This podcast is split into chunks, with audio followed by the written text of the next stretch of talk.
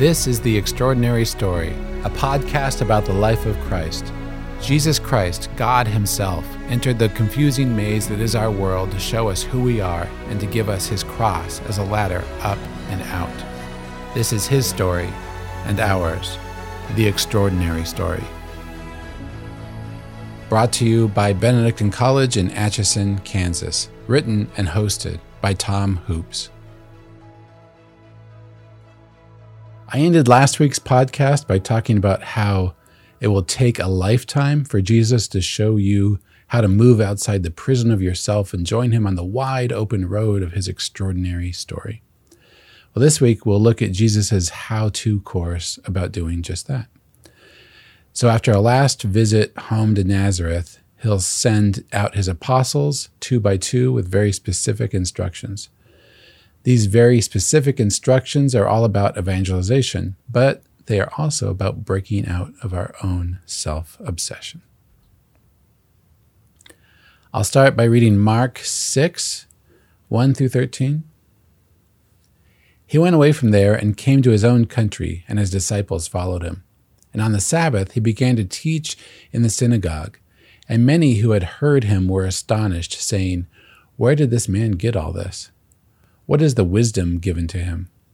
What mighty works are wrought by his hands? Is not this the carpenter, the son of Mary, and brother of James and Joseph and Judas and Simon? And are not his sisters here with us? And they took offense at him. And Jesus said to them, A prophet is not without honor except in his own country, and among his own kin, and in his own house. And he could do no mighty work there, except that he laid his hands upon a few sick people and healed them and he was amazed by their lack of faith. And he went about among the villages teaching. And he called to him the twelve, and began to send them out two by two, and gave them authority over the unclean spirits. He charged them to take nothing for their journey except a staff, no bread, no bag, no money in their belts, but to wear sandals, and not put on two tunics. And he said to them, where you enter a house, stay there until you leave the place. And if any place will not receive you, and they refuse to hear you, when you leave, shake off the dust that is on your feet for a testimony against them.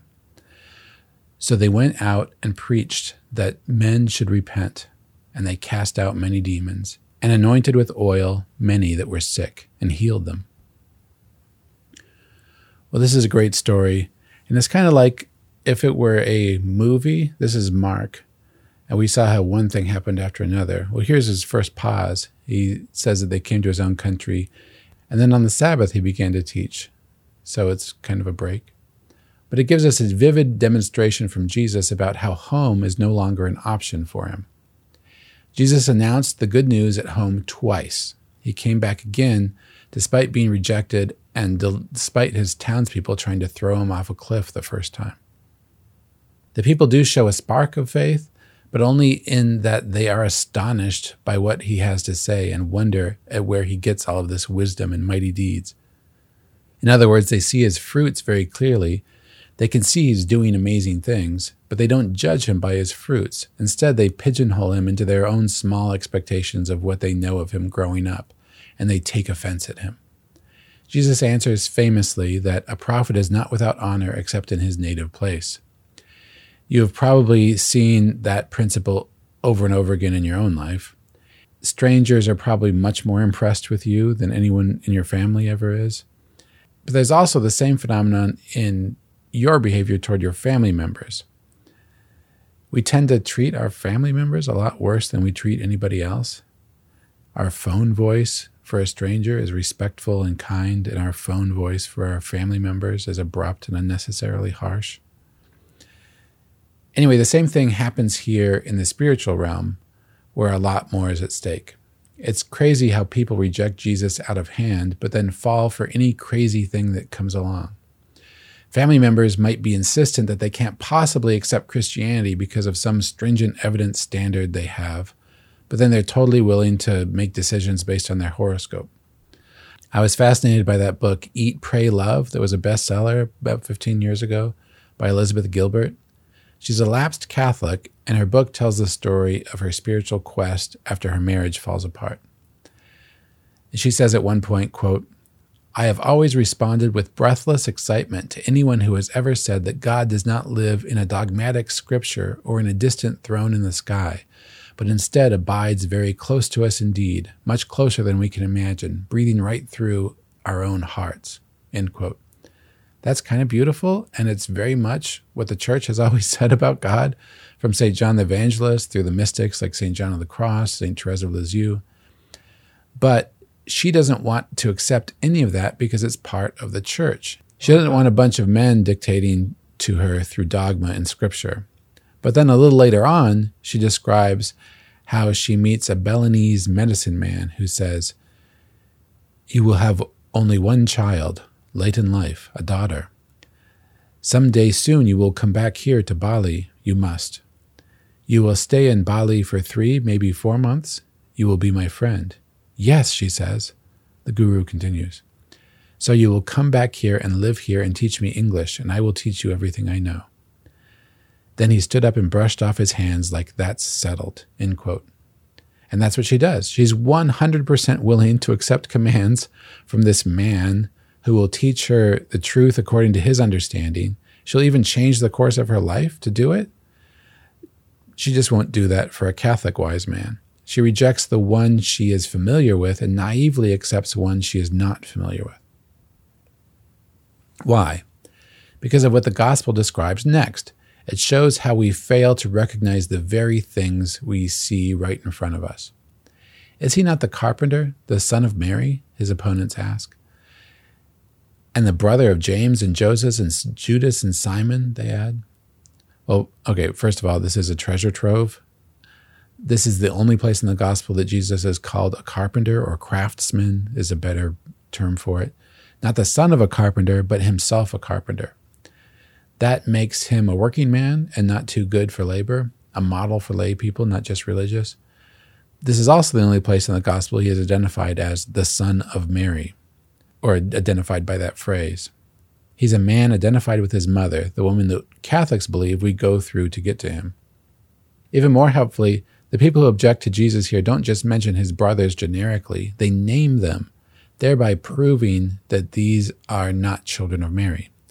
James and Joseph, or Joseph is another way to say that, are well known as leaders in the early church. In several places, Mark identifies them as the children of another woman named Mary. Matthew significantly calls her the other Mary.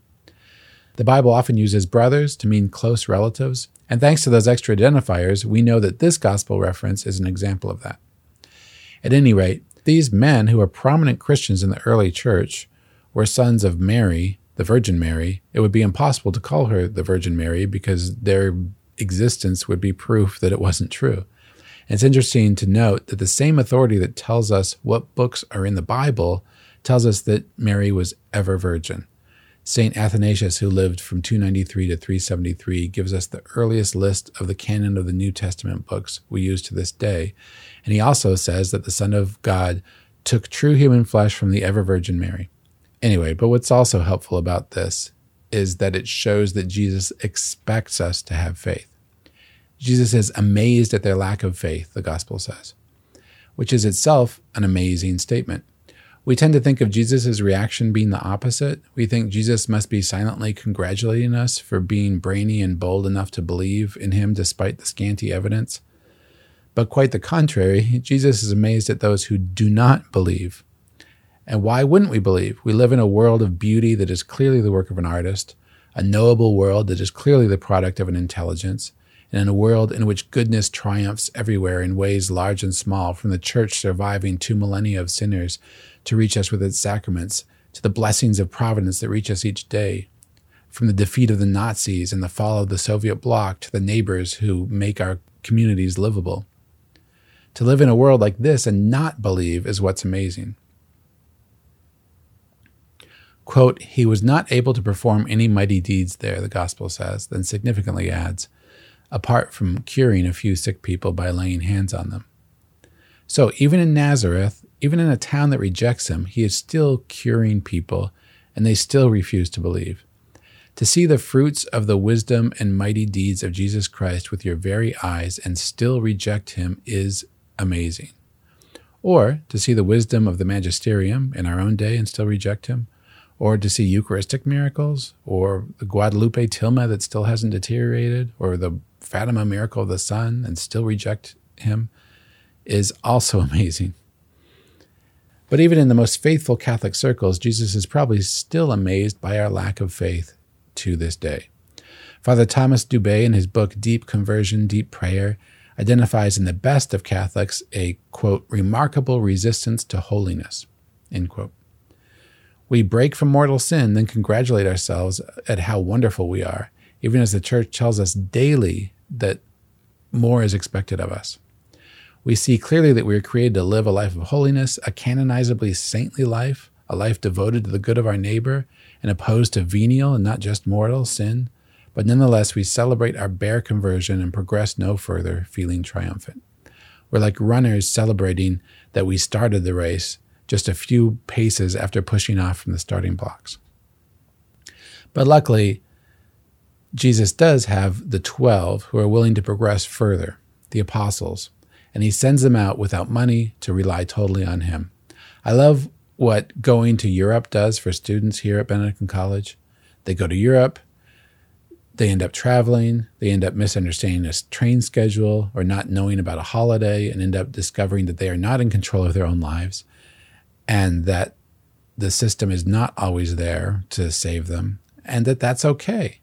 People help, things come along to aid them at the right time. You learn how to trust in the universe or how to trust in providence.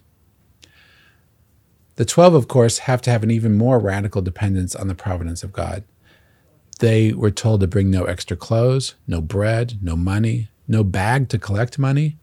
In other words, they looked very different from the typical traveling preachers of the day, who you'd better believe had means to collect money. They weren't looking for customers to enrich them. They weren't looking for donors. They were looking for converts that they could enrich with the kingdom. And the apostles get a great lesson. Take the first house that offers you shelter. Don't worry who those people are. You aren't trying to find the cool people or the attractive people. You're looking for the people who will welcome you. If no one welcomes you, move on. Don't beg them to welcome you. Don't obsess over winning them over. Just go. The detail is given that you should shake the dust from your feet. There's an Old Testament story about Naaman, the Gentile leper king, who's cured of his leprosy by the Hebrew prophet Elisha. He's so impressed he wants to take a cartload of earth with him to have the Holy Land always there with him at all times.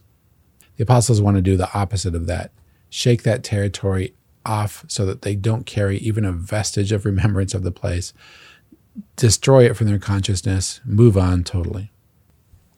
The gospel says, quote, So they went out and preached that men would repent, and they cast out many demons and anointed with oil many that were sick and healed them, end quote. Now, this gets even more crazy. When these men confronted each household, they weren't preaching only a positive message. They were telling people that they should repent and change their lives. That's a really hard thing to do. Imagine doing that. You have to go tell people to change their mode of living, that it's all wrong that they need to start over and live differently. It helped a great deal that they were able to cast out many demons and heal people. What they were discovering is that Jesus' power is not something he holds on to for himself only. He's willing to share it with others, with them. We talked about casting out demons before, but there's a gospel passage that's relevant here. In Matthew, it comes between the story of the woman with the hemorrhage and the story of the sending out of the twelve and it says, quote, And as Jesus passed on from there, two blind men followed him, crying aloud, Have mercy on us, son of David. When he entered the house, the blind men came to him, and Jesus said to them, Do you believe that I am able to do this? They said to him, Yes, Lord. Then he touched their eyes, saying, According to your faith, be it done to you. And their eyes were opened, and Jesus sternly charged them, See that no one knows it. But they went away and spread his fame throughout all the district. As they were going away, behold, a mute demoniac was brought to them. And when the demon had been cast out, the mute man spoke. And the crowds marveled, saying, Never was anything like this seen in Israel. But the Pharisees said, He casts out demon by the prince of demons. End quote. Well, first of all, this is a great example of how Jesus' healings work. Just like the woman with the hemorrhage, the blind men are simply there by the road when he passes by, and they have to follow him, insisting over and over again that he cure them. And apparently, they even follow him into a house. That's what we have to do. Don't just ask Jesus, follow him and keep insisting. Get pushy about what you need. One reason Jesus does this, I think, is to make sure that we really are ready and really desiring to be cured. That it's not just a passing feeling that we want to be cured, but it's something that we understand will touch us to our core and something that we'll be committed to. But I also like how the healing of the mute guy is a classic example of how the two groups respond to Jesus. The crowds are amazed, and the Pharisees say he is casting out demons by the prince of demons. We're so selective in what we see and hear. We're far from open minded. People have their minds made up before they hear the facts, we don't hesitate to interpret the facts to fit what we think rather than changing what we think to fit the facts. But I also like the symbolic value of both these cures. He helps people see and speak. That means he helps them see beyond their own puny lives and speak to connect themselves with others, with hearers, to reach out. And it's funny how Jesus tells the blind men who have been cured not to tell anybody, but they can't help it. They tell everybody. As Pope Francis said, anyone who has truly experienced God's saving love does not need much time or lengthy training to go out and proclaim that love.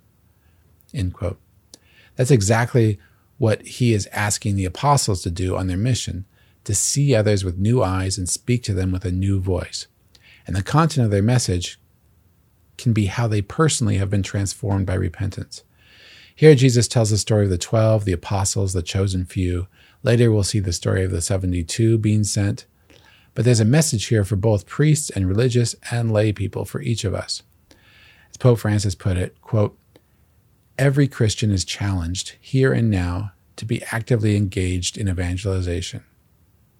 The gospel message is capable of responding to the desire for the infinite which abides in every human heart, and every person is worthy of our giving not for their physical appearance, their abilities, their language, their way of thinking, or for any satisfaction that we might receive, but rather because they are God's handiwork, His creation. Everybody is worth it because everybody is as big a deal as each of us is. But the primacy of evangelization is important to talk about here. Like I said, if we celebrate just our conversion, we are celebrating prematurely. And if we think that just because Jesus spent some time focused on us, we're ready to rest in him for eternity, we are badly mistaken. Meeting Jesus is the beginning, not the end of our spiritual journey. Here on earth, life is a battle, a battle we have to join.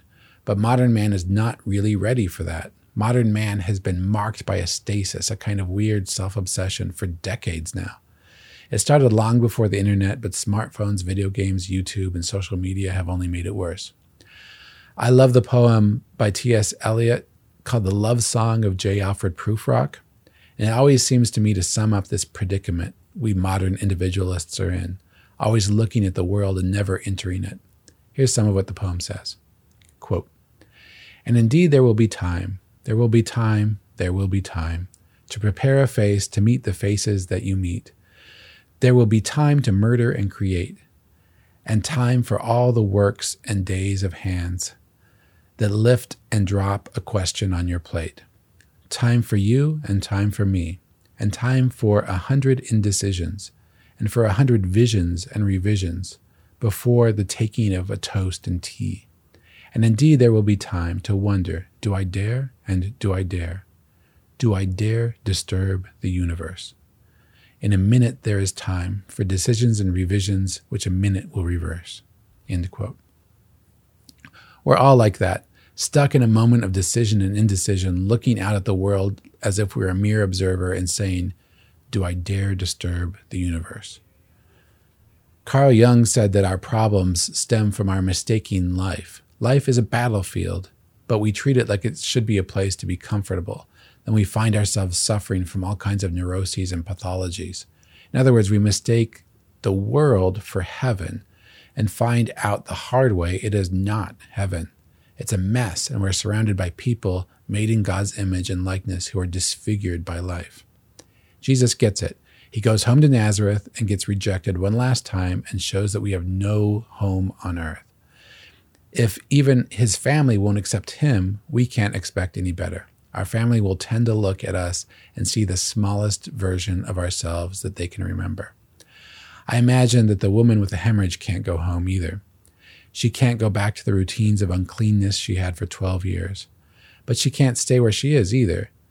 She can't stare at the universe and celebrate her cure. She has to engage. She has to give herself away.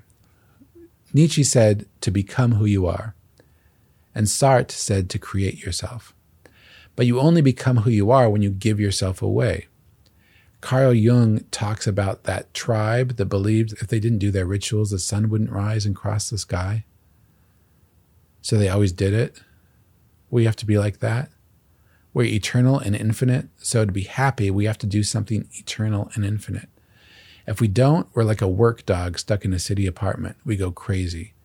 We were made to carry a load, to confront the world, to be sent in some way, even if it's just to our own family, even if it's just through prayer, even if we're just praying for the missionaries, we are meant to be part of that work. You only become who you are and create yourself when you get lost in work that has eternal stakes.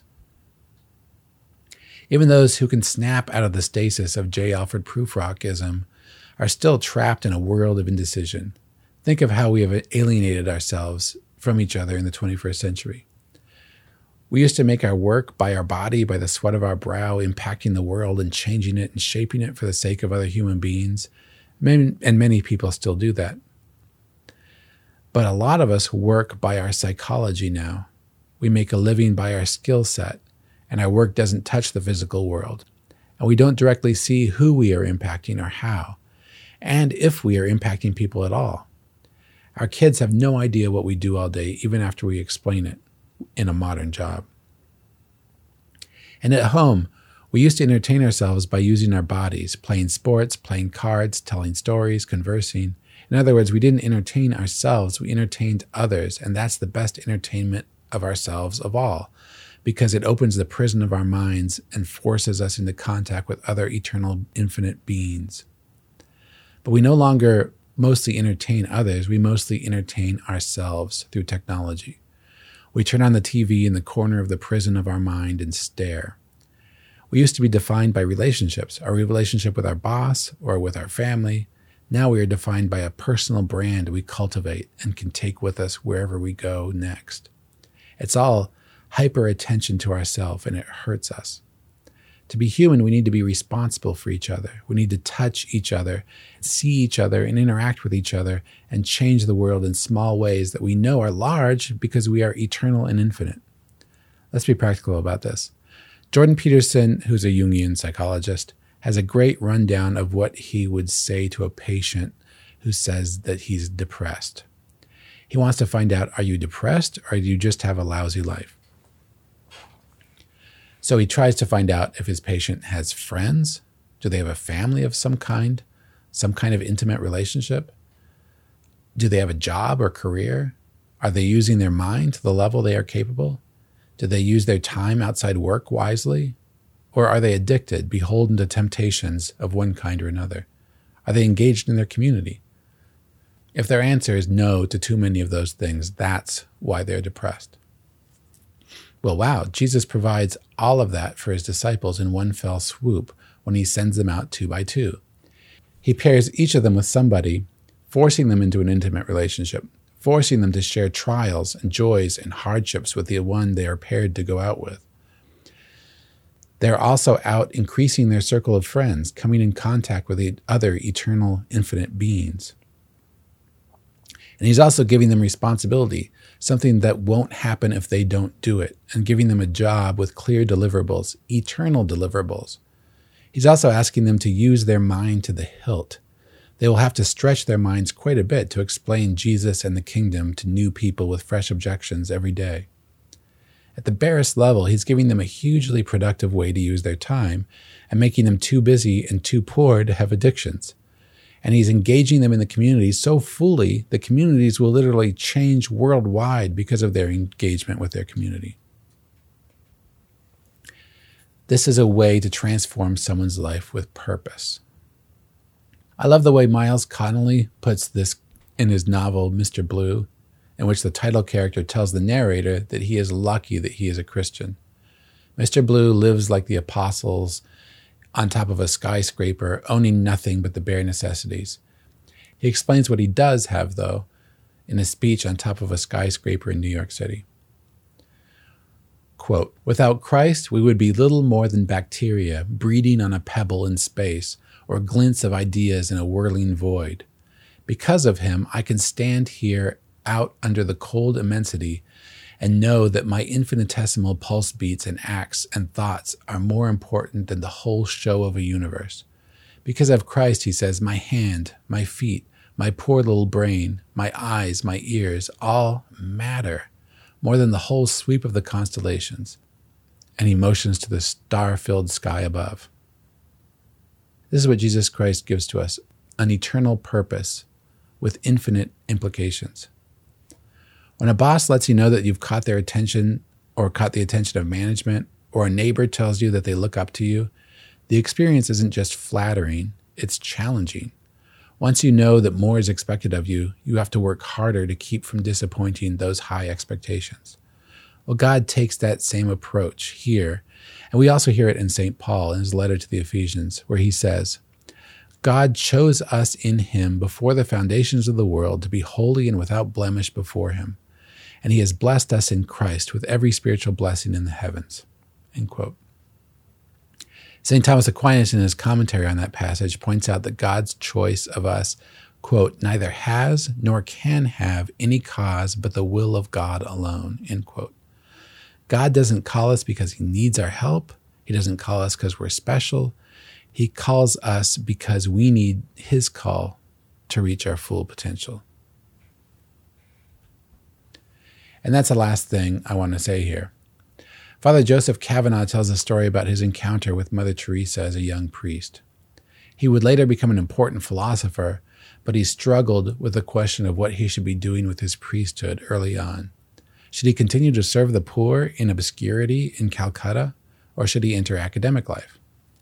He decided to ask Mother Teresa herself to pray for him. He told her to ask God to give him the gift of clarity. I was surprised when she said she would not pray for clarity, he said. She called his desire for clarity an attachment that he needed to let go of. She said, What I needed was trust. Father Kavanaugh told Mother Teresa that he only wanted what she had. Didn't she have clarity? She seemed to be certain of what she should be doing at all times. She said that she never had clarity, he said. All she ever had was trust. And that's us today. We had that beautiful moment of closeness to Jesus and that release from our wound, but now we're facing the world. Jesus isn't there in the same way. Our wound was bad, but at least it focused us, it gave us a daily struggle, and now without it, we're not quite sure what to focus on. Jesus says to go out, make a friend, take responsibility for our lives, and try to impact those of the people we come in contact with. They are infinite, eternal, just like us and we don't know how it will end. But we know we can trust that if we do what we are supposed to do, we will be part of Jesus' own extraordinary story.